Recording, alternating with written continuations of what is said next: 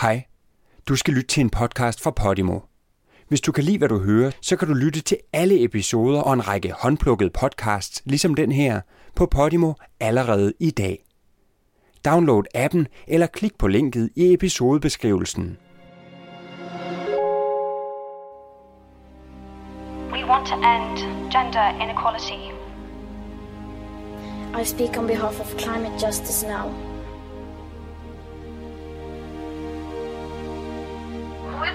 Mors vilkår, så jeg alle andre kvinders vilkår. Og jeg synes, de var så gyselige, at det måtte der gøres noget ved. I'm not a lone voice. I am many. There are some little girls watching as I become the first black woman to be given the same award. Vi gjorde det!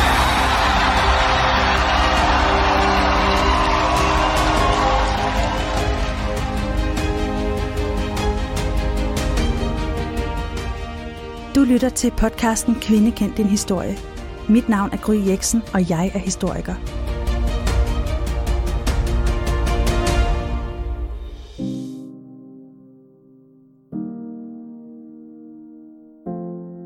Det er en kendskærning, at kvinder fylder alt for lidt i vores historiebøger.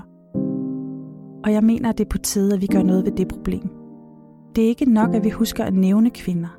De skal skrives ind som en helt naturlig del af vores fælles historie. Jeg begyndte med Instagram-profilen Kvinde kendt din historie, og på ingen tid fik jeg tusindvis af følgere og massevis af beskeder, som bekræftede mig i, at behovet virkelig er der. I denne podcast inviterer jeg derfor i hvert afsnit gæster i studiet til at fortælle om en særlig kvinde, og sammen giver vi hende den plads i historien, hun fortjener.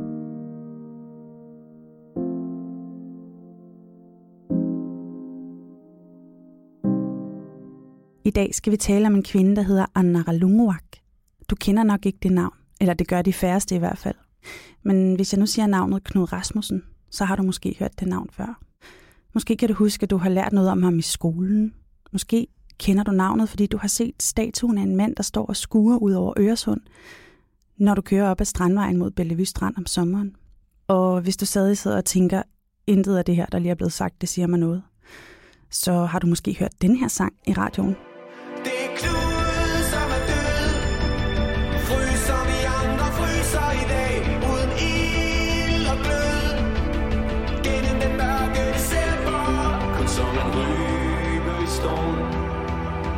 Kastebold for alt bedst Men med et uværs budskab Fløj jeg der mod nordvest Hjertet sprang færdigt og smerte Men jeg så var mit bryst sangen er snart som et uvær, du. Det var jo Minds of 99 med sangen Det er Knud, som er død. Den er skrevet over et digt af digteren Tom Christensen, som skrev et hyldestigt til Grønlands faren Knud Rasmussen, øh, da han døde. Og øh, her for nogle år siden, så lavede det nye danske band Minds of 99 altså en sang over det her digt, som blev en landeplage, vil jeg sige. Men det er ikke Knud Rasmussen, det skal handle om i dag. I dag skal det handle om Anna Ralunuak, som var med på Knud Rasmussens femte Thule-ekspedition. Og hun er en meget vigtig kvinde, fordi hun faktisk var en af hovedårsagerne til, at den her ekspedition blev en stor succes for Knud Rasmussen. Og derfor vil jeg gerne byde velkommen til dagens gæst. Det er dig, Ivalo Olsvig. Hej. Du er kendt med i grønlandske og arktiske studier, det der engang hed eskimologi. Det er rigtigt. Og du har skrevet øh, speciale om Anna Ralunuak. Tusind tak, fordi du vil komme. Vil du ikke lige præsentere dig selv for lytteren? Jo, som sagt hedder jeg Ivalo Olsvig, og øh, jeg øh, blev færdig som kant med sidste år, og øh, jeg skrev så speciale om Anna Ralunguak og Gravigasuak Mitek, som var de to grønlændere, som var med på 5. Thule-ekspedition. Og øh, mens jeg studerede, arbejdede jeg øh, i øh, Knud Rasmussens hus og i flere afdelinger på Nationalmuseet, og arbejdede faktisk tit med ekspeditionshistorie, og der øh, vækkede min interesse for, hvem de her to var. Det hele byggede op til, at det var det, det hele skulle slutte med. Det var de to. Ja, og du er også halvt fra Grønland. Ja, min far er dansker, og min mor er grønlænder. Det var nok også grunden til at ende med at læse øh, grønlandske arktiske studier. Det var nok en, en interesse for at have to kulturer. Ja, altså jeg kunne virkelig ikke forestille mig en bedre ekspert at have med i dag end dig, fordi du har jo været hele vejen rundt om, om, om det her, den her kvindes historie, som vi skal tale om i dag. Så jeg glæder mig vildt meget til, at vi skal skabe et godt portræt af Anna Ralunuak. Ja. Vi starter helt fra begyndelsen. Anna Ralunuak, hun blev født i 1896 i Thule i Grønland. Kan du ikke lige prøve at fortælle, hvad, hvad er det for et sted at vokse op? Jo, altså på daværende tidspunkt var øh, Grønland jo en øh, dansk koloni, øh, og man havde faktisk ikke øh, været så meget op i Nordgrønland. Altså, man havde været der, men ikke øh, lige så meget, som man havde været i vest. Og man har også været lidt i øst. Men øh, det var stadig lidt nyt i starten af 1900-tallet, det her Nordgrønland. De har ikke været sådan super isoleret, men mere end Vestgrønland har været. Og øh, den måde, man levede på dengang derop, det var øh, den traditionelle fangerkultur, hvor man øh, er halvnomader. Om sommeren rejste man rundt i øh, telte og lavede forråd, og om vinteren boede man i tørvhytter, og man havde den, det traditionelle billede, man har af en øh, inuit med en øh, kajak og en slæde og harpuner. Og, men, men der var også kommet, især efter handelsstationen, så var der jo kommet nye varer op, og man begyndte at tage på jagt med gevær og alt sådan noget. Så det er nok sådan en øh, brydningstid, der foregår derop mellem det traditionelle og så det moderne, der kommer til. Du var lidt inde på, hvordan de her mennesker de levede. Om sommeren levede de på en måde, og om vinteren levede de på, på en anden måde. Jeg kunne godt tænke mig at vide en lille smule mere om, om sådan en, en, en hverdag sådan et sted. Altså hvis vi tager øh, sommerperioden, så kunne det jo være, at alt efter hvilken måned vi er i, så kan mændene være på rensdyrjagt, eller øh, de kan tage ud på sælfangst, øh, og øh, kvinderne kunne jo samle æg og bær, og man gik bare og, og lavede forråd og tørrede kød og lavede depoter, hvor man kunne gemme det, og en, i vinterperioden har det jo har man boet i de her tørvhytter og taget så lidt på fang som muligt, fordi der jo ofte er for koldt. Altså, og så har man boet i de her tørvhytter, og så har man fået tid med at gå med at fortælle myter og savn og ja, underholdt hinanden på den måde, og ventet på, at det blev forår igen. Ja, det har været en lang vinter. Ja. Ja. Det er jo det samme den dag i dag. Altså, der er jo mørkt i tre måneder, hvor der ikke er sol oppe i Nordgrønland. Det er jo simpelthen ikke til at forestille sig. Og om sommeren, så har man jo også en lang periode, hvor der er sol 24-7. Så øh, lige meget om du vågner kl. 2 om natten og kigger ud af vinduet, så tror du, den er to om eftermiddagen. Ja. Så, så der, er et, øh, der er helt klart et anderledes klima, end det vi kender.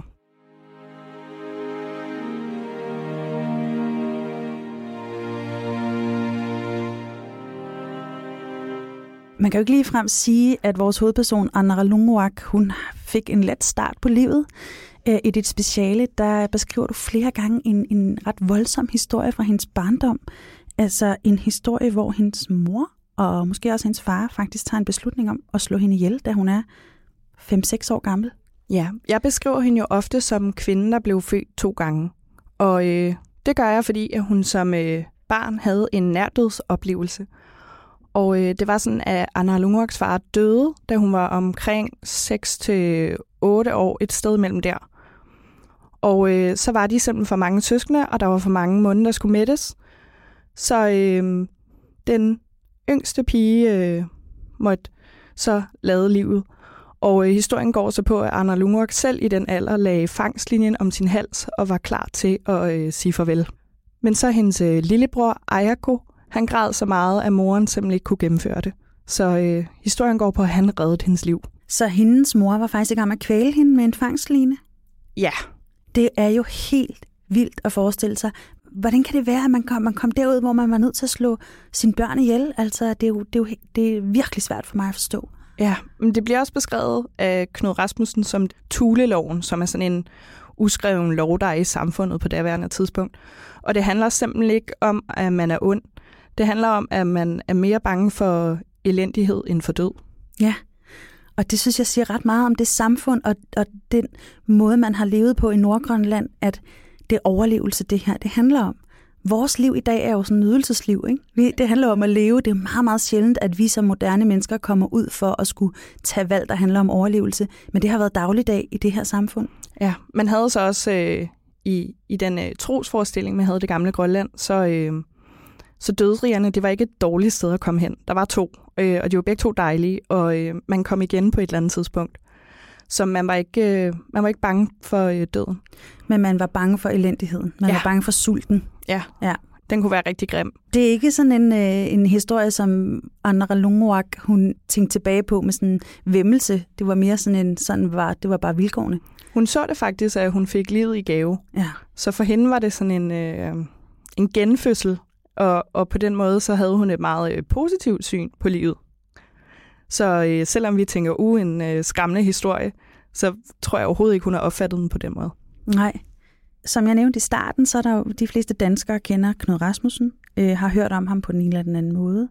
Han blev meget berømt for sine Grønlands ekspeditioner i den første halvdel af 1900-tallet, øh, i årene fra øh, 1912 og frem til 30, Der blev der planlagt i alt syv Thule-ekspeditioner, og øh, Knud Rasmussen han ledte seks ud af, af de syv.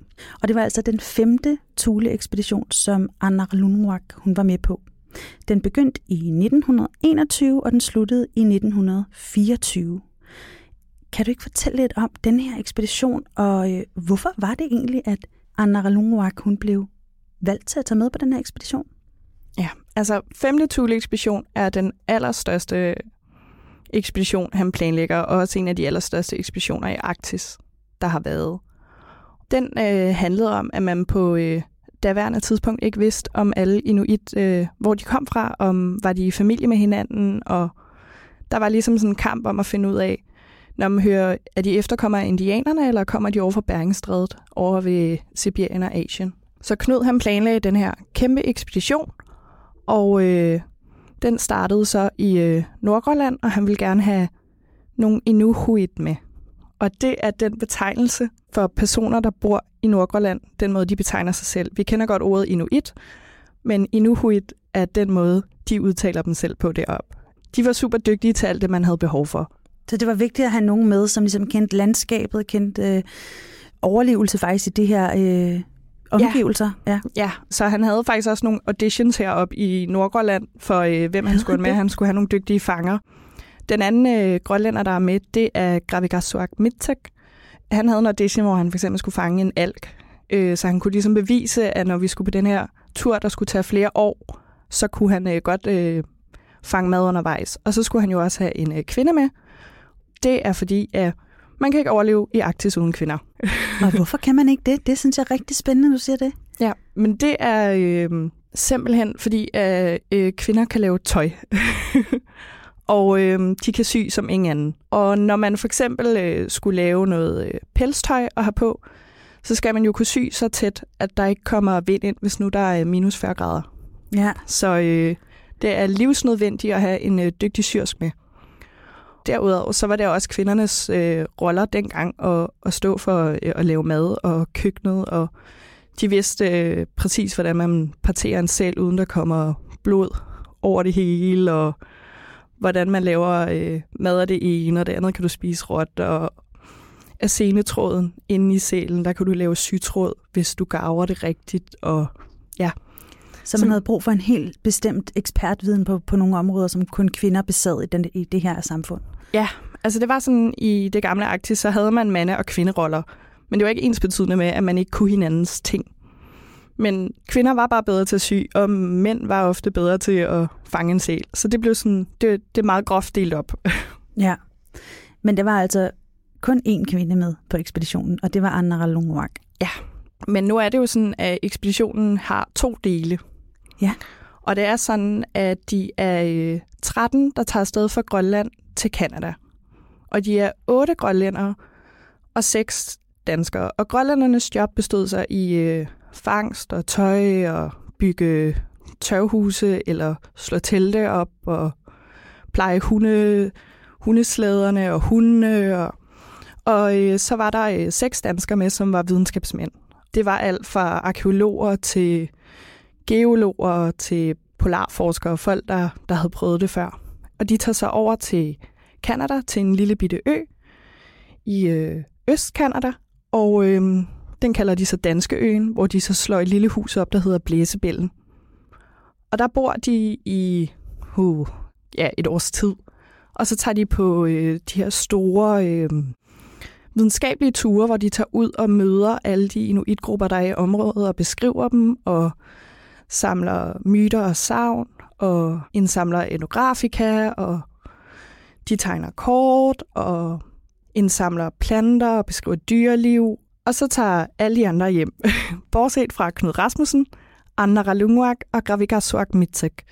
Og så kommer der en fotograf, som også er dansker, der hedder Leo, Leo Hansen. Og de fire, de tager så på slæde, på den største slædehundtur, man kender til, som går fra Østkanada, gennem Kanada, gennem Alaska, over til Sibirien, og skulle de egentlig rejse videre der, men øh, de kunne ikke få russisk tilladelse, så der slutter ekspeditionen så. Har der været mennesker på de her steder, før de kommer? Ja, det har der, men der har ikke været øh, videnskabeligt beskrevet øh, undersøgelser, og, og Knud Rasmussens store drøm er også, at han gerne vil møde folk, der ikke har været i kontakt med den vestlige verden. Men mens de rejser rundt, så bliver han skuffet gang på gang. Han kommer hen til de her øh, telte eller tørvehuse, alt efter hvilken årtid det er, og de har rifler, og de har canned food, og alt sådan noget. De møder meget, meget få mennesker, som øh, faktisk nærmest ikke har haft kontakt. Og der, der jubler han jo og beskriver alt, hvad han kan, og myter og savn, fordi det, det er ikke blevet rørt ved før, og det er ikke påvirket af alle de her kristne europæer, der kommer op og, og prædiker. Så det var ikke helt, som han havde håbet, men han fik da indsamlet en hel del. Ja, fordi det er jo væk i tre år. Ja. Altså det er også noget, som jeg, da jeg læste et speciale, altså når man sætter sig ned og tænker over at være ude på, på Arktis, øh, den her lange rejse på, på en hundeslæde i tre år, det er godt nok svært at forestille sig.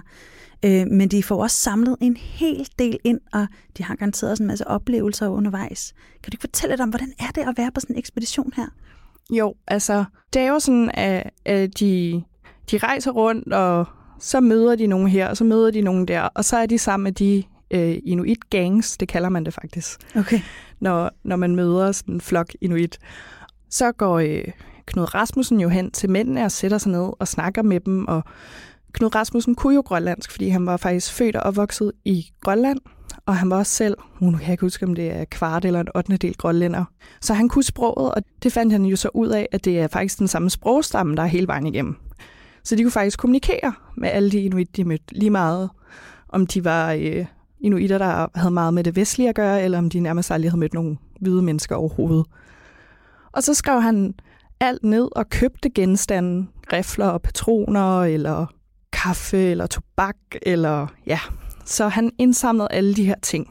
Og så øh, var der øh, heldigvis nogle øh, kanadiske, europæiske handelsstationer undervej, hvor de så kunne lave sådan nogle kæmpe pakker, som de så kunne sende til Nationalmuseet i Danmark. Så de ikke skulle slæve det hele vejen igennem. Det havde også været umuligt.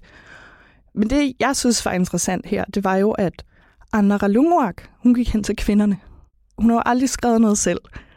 Og hvad hun ikke har fået at vide af ting, vi aldrig kan vide noget om, det er nærmest ikke til at holde ud. Nej, det er godt nok ærgerligt. For vi hører kun øh, Knud Rasmussens synsvinkel på alt det her. Så det er jo også, det er jo faktisk også en meget mandepræget historie egentlig. Ja, og hvor er det vildt, at han ikke har gået hen til kvinderne også. Det siger virkelig meget om, hvordan man har tænkt på det her tidspunkt. Det er ikke, fordi han er ond, det er jo sådan generelt syn på, hvad der er vigtigt, ikke? Jo, og, og han har da også beskrevet lidt ned af, af kvindernes opgaver og alt sådan noget. Man kan jo godt regne ud, at der er blevet sagt nogle andre ting, når mændene ikke har været til stede. Ja. Og måske snakket om ting, man faktisk ikke vidste så meget om. For eksempel, hvad gjorde man med menstruation og sådan noget. Altså, Ja, det er virkelig faktisk et virkelig interessant spørgsmål. Ivalo, de er de her fire mennesker sammen i tre år ude på, øh, på en slæde øh, ekspedition. Hvordan har, har de bare været på arbejde sammen, eller de må også på en eller anden måde have haft et, et, et nært forhold, et privat forhold til hinanden? ja, altså man kommer jo hinanden øh, meget tæt ved, når man er fire mennesker. Det var faktisk sådan, at Gravigasuak var Anna Lunguaks fætter også. Så, så vi har sådan den, øh, den grønlandske del med Anna Lunguak og Gravigasuak, og så har vi Knud Rasmussen og Leo Hansen. Og øh, de her fire kommer altså rigtig tæt på hinanden. Men det var ligesom Anna Lunguak, som formåede at gøre ekspeditionen hjemlig på, på alle de her stops, de havde undervejs. Og det bliver både beskrevet af Knud Rasmussen og Leo Hansen af, så gik hun lige ind og satte en kaffe over, og så gik hun ud og råbte øh, kaffemik, og så betød det, at nu skulle de altså ind og have en kop varm kaffe. Og hygge Og- sig lidt. Ja, og ved nogle særlige lejligheder, så øh, hvis man lige skulle have et lille glas whisky til, så gik hun ud og råbte whisky mik, og så kom mænd ind og fik en lille tår whisky. Altså, det lyder virkelig hyggeligt. Ja, og øhm, Så hun var sådan en sådan munter, glad person, altså sådan varm. ja, Knud Rasmussen beskriver også, at nærmest lige meget, hvor de var og hvor elendige omgivelserne var, så formåede hun at gøre det inden for hyggeligt.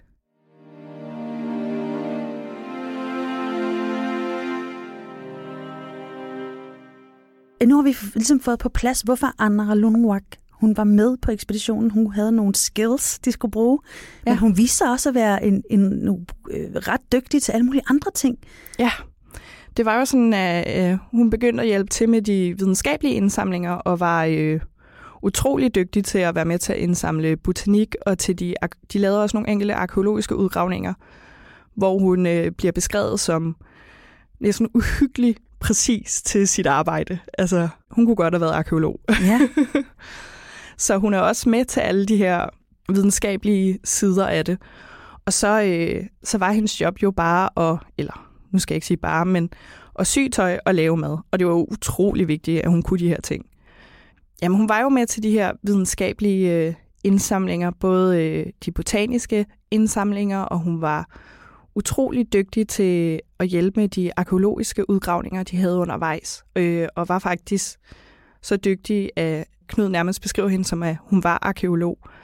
Det endte med, at da øh, ekspeditionen var færdig, så havde de indsamlet 20.000 genstande, og det var så en blanding af etnografika, af øh, botanik, af arkeologi, og de er så fordelt på øh, museerne i København i dag. Og etnografika, det er viden om mennesket. Jo, øh, det, er jo, det er jo sådan, det er jo anorakkerne, og det er harpunerne, og det er uluerne, som er sådan kvindeknive, og ja, det er alt, hvad de havde sådan omkring sig. Ja, og botanik, det er planter. yes.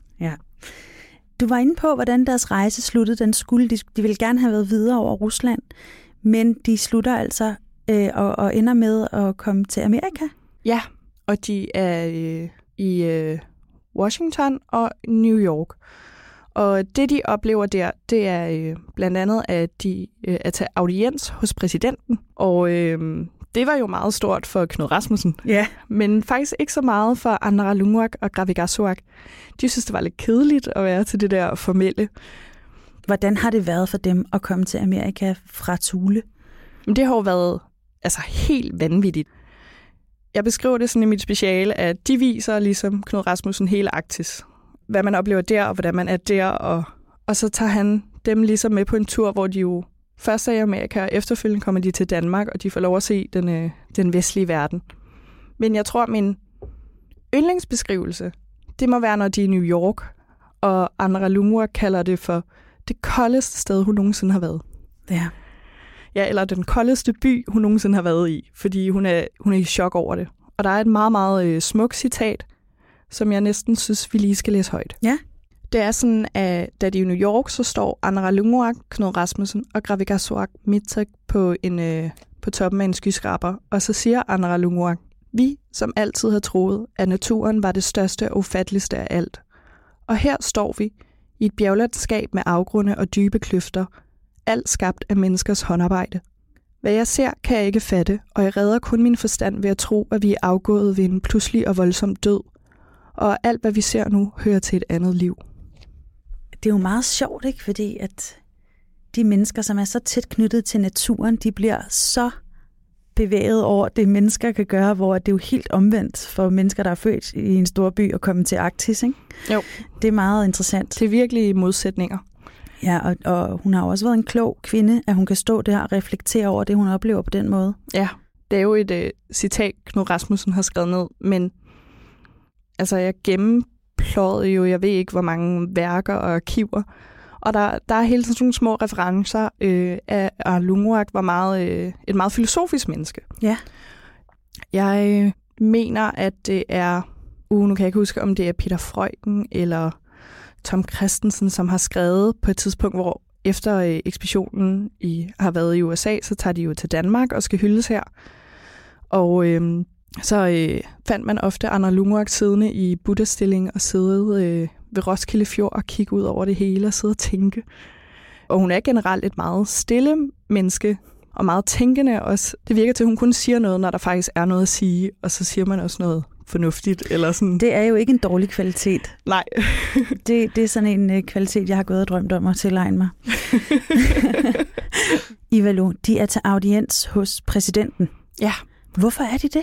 Men det er jo fordi, at denne her ekspedition er... Øh, altså, den er jo så vild, også på et daværende tidspunkt, og selv i dag, synes jeg det. Og øh, Knud Rasmussen opnår jo international status. Og det har også noget at gøre med, at man jo, øh, jo gerne vil finde ud af, hvor Inuit kom fra. Og, og han kan jo så fastslå, at gennem, øh, gennem sprog og myter og levevis og alt det, de møder undervejs, at det er, ja, de hører sammen hele vejen igennem der, og, og fortsætter så over til Bæringstrædet, så man fandt ud af, at det, den indvandring inuit er altså ikke den, der kommer oppe fra, øh, fra Amerika, og indianere, de kommer fra Bæringstrædet. Fra øh, Rusland og Sibirien, og så har så vandret over Bæringstrædet her til Alaska, Kanada og Grønland. Okay. Og hele den vej igennem er de så øh, den samme kultur, det samme sprog. Og så kan man jo fastslå, at det var der, inuiterne kom fra, for det havde, nem, det havde man nemlig tænkt over. Ja, spændende.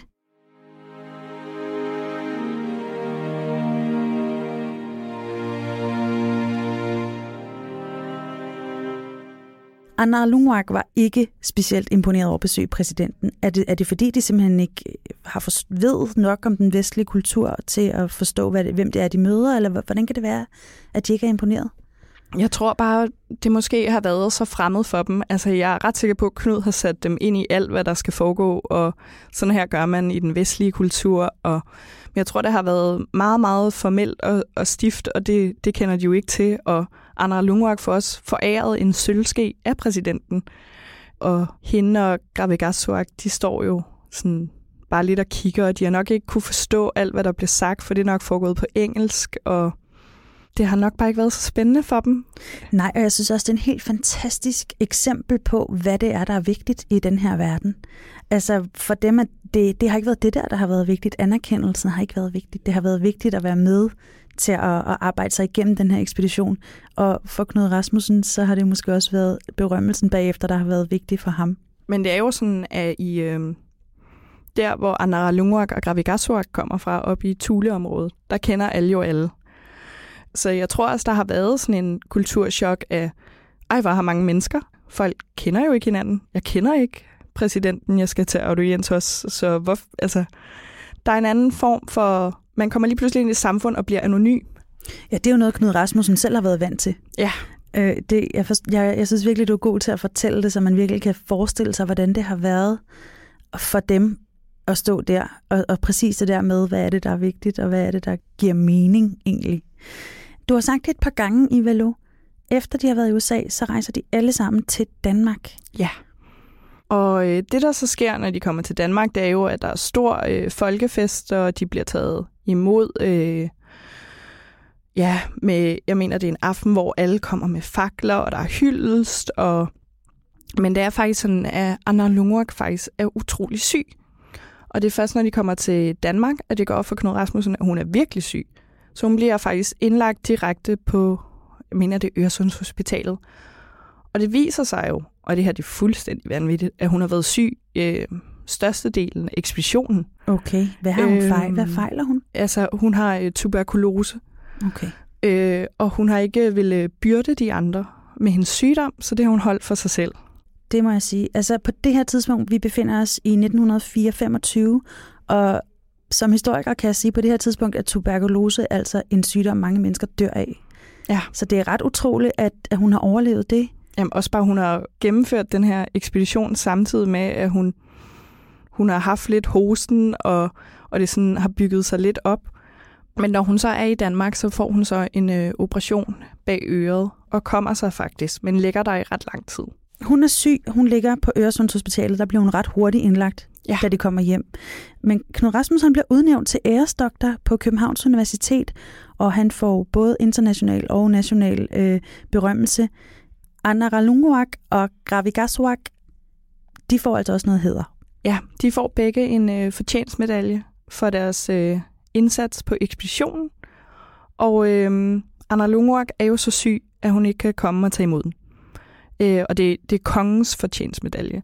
Så Knud Rasmussen tager ud på hospitalet og forærer den til hende. Og må faktisk ikke tage imod den til at starte med. Det bliver beskrevet, at hun siger, at hun ikke fortjener en medalje, for øh, hun er ikke den, der har gået forrest. Hun har bare gået med. Det vil Knud ikke have. Han er sådan, den skal du have, og vi kunne aldrig have gjort det her uden dig. Og øh, Ja, fordi det skal også, vi også lige huske at fortælle, at Knud Rasmussen faktisk gør sit i sine erindringer og i sine artikler, hvor han virkelig fremhæver øh, Anna Lungwaks arbejde og, og vigtig betydning for ekspeditionen. Så det er ikke bare Ja. sådan, at han går ud og tager alt fame. Han ved godt, at han ikke kunne have gjort det her uden hende. ja, Så rejser de tilbage til Grønland. Ja, det gør de. Og øh, Anna Lungwak, hun er faktisk stadig lidt småsyg, så hun øh, får en øh, grønlandsk jordmoder, som er i København under uddannelse til at øh, rejse med sig og holde hende, øh, altså at have opsyn på hende. Men så kommer hun faktisk tilbage til, til Thuleområdet. Og derop, så lever hun bare videre som før, altså som før ekspeditionen. Det her har vi faktisk ikke været inde på, men da Anna Lungwak tog afsted, så havde hun øh, øh, i 1921, så havde hun faktisk sin øh, mand med, og det var meningen, han skulle have været med på ekspeditionen.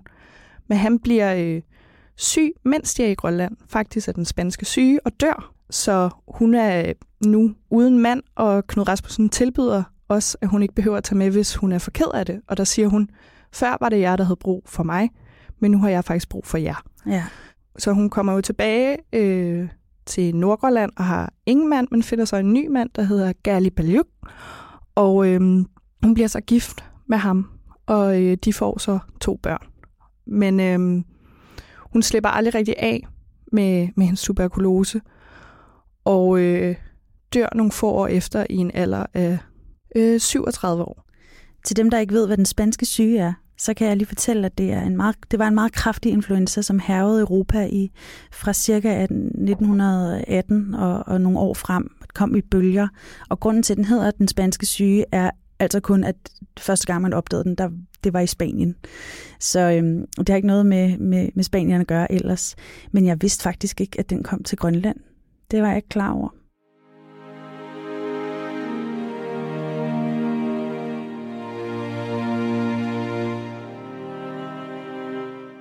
Ivelo, du har været inde på det flere gange. Knud Rasmussen har gjort meget for, at vi skal huske Anna Lungwak.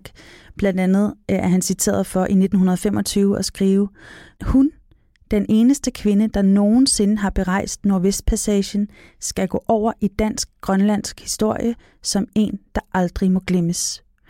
Alligevel er der ikke mange, der kender Anna Lungwak i dag.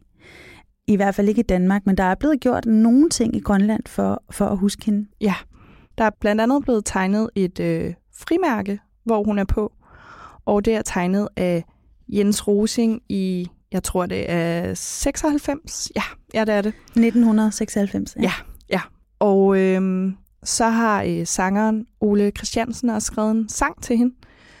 Den er så på grønlandsk, men det er en hyldest til Anna Lungwang. Ja, og den er fra 1991, og den skal vi høre nu. Ja,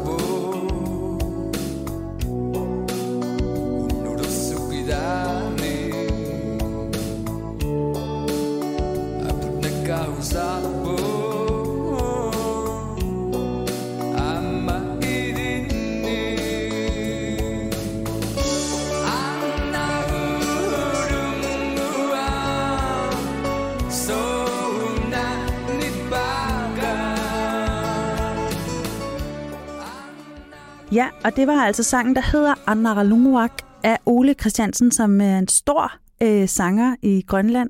Han lavede den her sang i 1991. I 2007 var der også nogen, der forsøgte at lave en fond. Ja, i Grønland blev der lavet en Anna Lungwang fond, hvor at man øh, stadig den dag samler penge ind til at lave et mindesmærke og en bog om hende. Ja, det er stadig kørende, så det håber vi, der snart kommer på et eller andet tidspunkt. Ja, det håber jeg da virkelig også, fordi det fortjener hun. Øh, Hvad synes du, øh, jeg her som pæredansk, hvad kan vi gøre for, at hun bliver skrevet mere ind i historien? Jamen blandt andet sådan noget her, som at hun kommer med i en podcast om seje kvinder. og øh, jeg gør da også mit for øh, at at få hende frem og skrive artikler. Og øh, til forår, til kvindernes internationale kampdag, skal jeg faktisk øh, holde foredrag om hende i det grønlandske hus. Så der kan man jo komme og høre. Ja, her er en stor man anbefaling herfra. Fantastisk. Hvis du skulle sige det, Evelu, hvad synes du så, Anna Lungoaks bedrifter betyder for kvinder i dag? Altså, folk i Grønland kender hende godt, og, og hun er jo kendt som den her stærke, stærke kvinde, som hvis mand dør, hun tager på ekspedition i mange, mange år, en af de største arktiske ekspeditioner, bliver syg undervejs, siger ikke noget, kommer hjem til Grønland igen og, og lever faktisk helt videre, øh, uden at, at fortælle folk om ekspeditionen, fordi hun bliver jo faktisk øh, gift igen, da hun kommer hjem og øh, hendes mand blev faktisk interviewet mange, mange år efter hendes død. Og man spørger, hvad sagde hun om ekspeditionen? Hvad gjorde hun? Og sagde han, jamen det snakkede hun ikke om. Hun var dygtig til at sy, og hun kunne faktisk også finde ud af at køre hundesled. Så hun er det her stærke, stærke symbol for kvinder i Grønland. Så det er det, jeg synes, hun har efterladt. En rollemodel. Ja. Ja. Og det der med at bare gå ud og gøre det, du er god til, uden at gøre et stort nummer ud af det, ja. det er jo helt fantastisk. Selvfølgelig ville vi ønske os to, at hun havde skrevet sine erindringer eller været fortalt sin mand mere om ekspeditionen, men øh, jeg synes, du har været rigtig, rigtig god til at fortælle i Valo, og øh, jeg synes, at den her kvinde er i hvert fald en af mine nye, helt store forbilleder. Så tusind tak, fordi du kom. Det var så lidt, og tak for, at jeg måtte komme.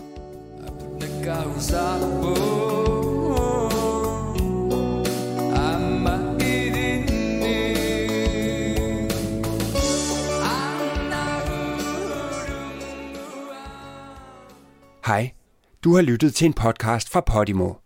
Hvis du kan lide, hvad du hørte, så kan du lytte til alle episoder og en række håndplukkede podcasts, ligesom den her, på Podimo allerede i dag. Download appen eller klik på linket i episodebeskrivelsen.